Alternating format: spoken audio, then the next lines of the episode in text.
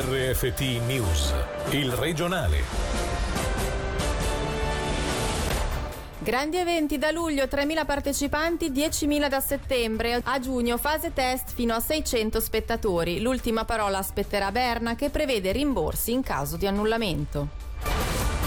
È colpevole anche di stupro inasprita in appello la pena nei confronti dell'ex funzionario del DSS che abusò di tre donne.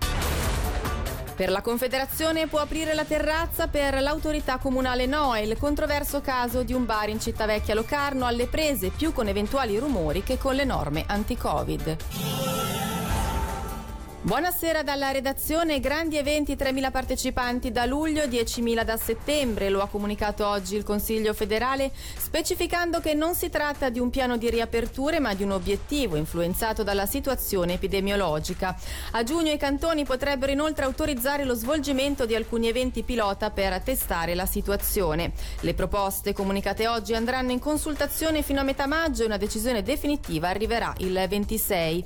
Per i dettagli sentiamo Angelo Chiesa. Mattiello. Un obiettivo, quello comunicato oggi, che dovrà fare i conti con i numeri del virus, ma che serve essenzialmente a fissare delle condizioni e a dare delle prospettive agli organizzatori di eventi. Nel dettaglio, stando a quanto posto in consultazione oggi da Berna fino al 10 di maggio, i cantoni potranno autorizzare in anticipo degli eventi con un massimo di 3.000 persone a partire dal 1 luglio. Il limite massimo potrebbe poi venire innalzato a 10.000 persone dal 1 settembre. Nel frattempo, per testare i piani di protezione esistenti, il Consiglio federale propone di attuare una fase pilota durante il mese di giugno, ovvero i cantoni potranno autorizzare lo svolgimento di tre eventi con un numero compreso fra 300 e 600 partecipanti.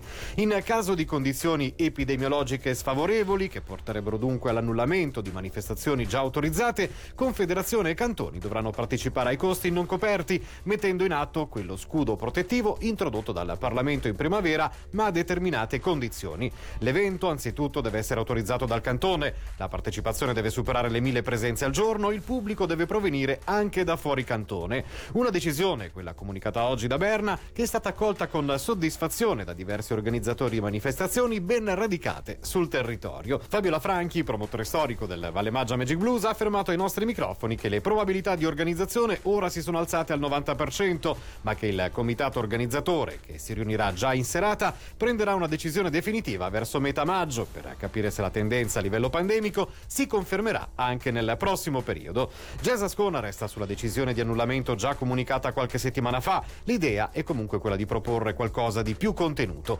Stessa linea per l'Open Air Monte Carasso, che mette in luce le difficoltà di organizzare qualcosa anche in un'altra data a causa dello scarso preavviso.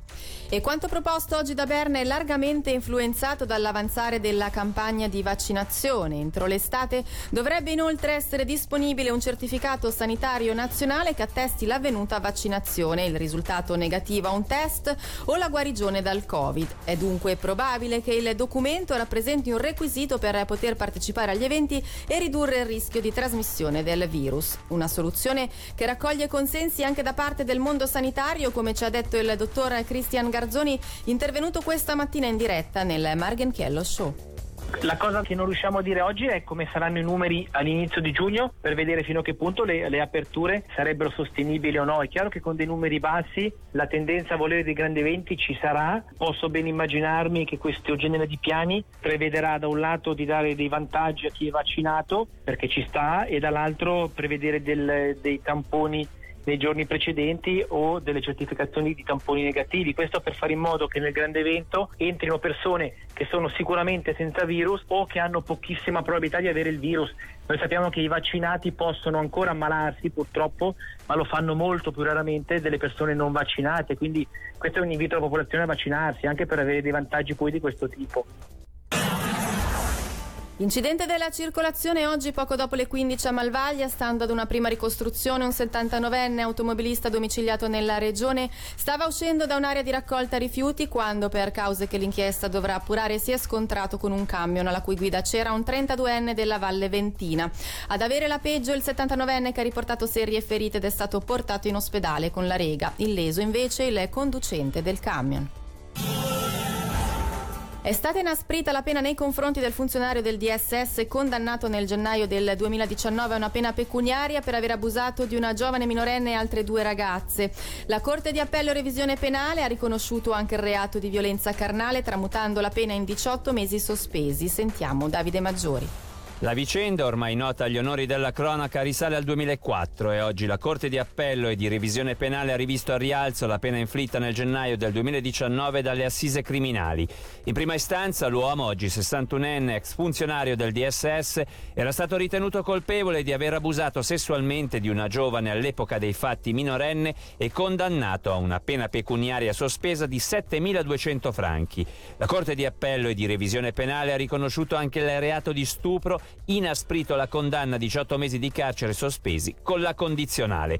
Nel gennaio del 2019 la Corte delle Assise Criminali aveva prosciolto l'ex funzionario da tutti gli altri episodi, una ventina contenuti nell'atto d'accusa, che ipotizzava l'esistenza di tre vittime, mentre dal canto suo lui si è sempre professato innocente. Ora l'imputato dovrà decidere se impugnare il verdetto di fronte alla Tribunale federale.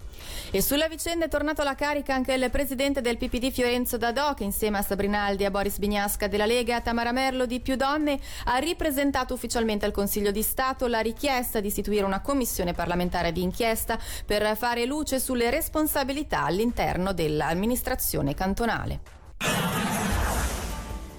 Vaccino anti-Covid lo scorso 10 aprile al centro di prossimità di Bellinzona, 33 persone nel frattempo già informate, è stata somministrata una dose del preparato di Moderna che aveva superato il tempo massimo di conservazione raccomandato dal produttore. Il DSS ribadisce che non vi è alcun pericolo per la salute, al contrario non vi sono però garanzie che l'efficacia rimanga la stessa. Per stabilirla è stato proposto il test sierologico. Al farmacista cantonale Giovanni Maria Zanini abbiamo chiesto come come sia stato possibile l'errore. Nel caso in oggetto eh, è stato utilizzato al 32 giorno, quindi eh, chi ha preparato le dosi non ha controllato la data e l'orario che era stato posto eh, sulla confezione e poi bisogna anche dire che tratta di tre fiale che erano rimaste dalla vaccinazione precedente e che normalmente non, non dovevano rimanere perché dovevano, era previsto che fossero utilizzate ma non sono state utilizzate. L'unica cosa che può capitare nel peggiore dei casi è una perdita di efficacia, una perdita che dopo due giorni verosimilmente è, molto parziale. Una buona parte di queste persone ha comunque avuto degli eventi avversi dopo la seconda eh, iniezione, quindi quelle cose conosciute tipo il dolore al sito di iniezione, magari eh, mal di testa, due linee di febbre, cose che si risolvono eh, nel giro di poche ore, nel giro di un giorno, ecco questo sta a indicare che comunque il vaccino non era deteriorato e aveva ancora una sua efficacia. Il problema non è il piano di protezione anti-Covid, ma eventuali rumori. Per questo motivo la terrazza non può essere aperta. In sintesi, è il caso di un gerente di un bar in Cittavecchia Locarno, a cui è stata negata l'autorizzazione che invece in passato c'era. Come ci ha detto in diretta il titolare del barlume Siro Marazza, il suo è l'unico esercizio con la terrazza chiusa in Cittavecchia questo bar in Cittavecchia con una terrazza annessa per questioni edilizie di protezione del rumore non posso usare. La cosa divertente è che in faccia alla mia terrazza privata c'è questa bella piazzetta che al momento è occupata da posteggi che non penso creino meno rumore dei tavolini. E lì il rumore non esiste perché i posteggi pubblici a quanto pare sono visti diversamente. E l'anno scorso, siccome non potevo utilizzare la mia terrazza privata, mi è stato concesso al posto di posteggi a me e il ristorante vicino di utilizzare l'area dei posteggi per la posa di tavoli, così che anche noi abbiamo potuto aprire. Una soluzione che alla fine ci andava bene. Quest'anno mi è stata riproposta la stessa soluzione, per telefono mi è stato garantito alle stesse condizioni dell'anno scorso, tuttavia al momento di fare la richiesta definitiva per decidere la data di apertura mi è stato risposto per email che la polizia ha cambiato idea, eh, non posso più aprire. Non concedono più il suolo pubblico tutto un tratto. E adesso si troverà una soluzione, giusto? Voglio proprio sperare di sì, qualcuno deve avere un po' di buonsenso. Non vedo perché l'anno scorso ho potuto avere un solo pubblico e quest'anno non mi si dà. Quando si pubblicizza ai 420 che il comune concede spazi esterni a tutti gli esercizi e sono l'unico in assoluto a non averne a disposizione. Un nuovo dispositivo in grado di misurare i rumori prodotti dai veicoli è stato messo in funzione oggi in via Zorza Bellinzona dal Dipartimento del Territorio in occasione della giornata internazionale del rumore. Le evidenze scientifiche hanno dimostrato che un'esposizione prolungata al rumore eccessivo genera un accumulo di stress con conseguenze anche gravi. Per questo motivo il cantone si è mosso per sensibilizzare la popolazione al riguardo. Sentiamo Ennio Malorgio. Il rumore più diffuso che abbiamo a livello ticinese e anche svizzero è quello del rumore stradale e accanto al rumore stradale continuo con il transito delle auto sulle strade ci sono anche questi rumori improvvisi provocati magari da singoli passaggi di veicoli rumorosi e in questo contesto noi abbiamo iniziato oggi una campagna di sensibilizzazione chiamata Spegniamo il rumore perché vogliamo sensibilizzare i conducenti sul fatto che anche il loro comportamento alla guida possono comunque recare dei disturbi a chi abita nelle vicinanze. Da oggi è in funzione uno strumento strumento chiamato rumorometro, posizionato al momento in via Zordia Bellinzona e non è nient'altro che una specie di radar amico, ma al posto di segnalare la velocità segnala che siamo oltre una soglia di rumore, quindi viene fuori la scritta rumore se siamo oltre una certa soglia di decibel, mentre grazie se invece siamo al di sotto. È un modo per cercare di rendere consapevoli i conducenti di quello che il loro stile di guida può provocare nelle persone che abitano nelle vicinanze. E questa era la nostra ultima notizia dalla redazione. Grazie per l'attenzione. Buona serata. Il regionale di RFT, il podcast su www.radioticino.com.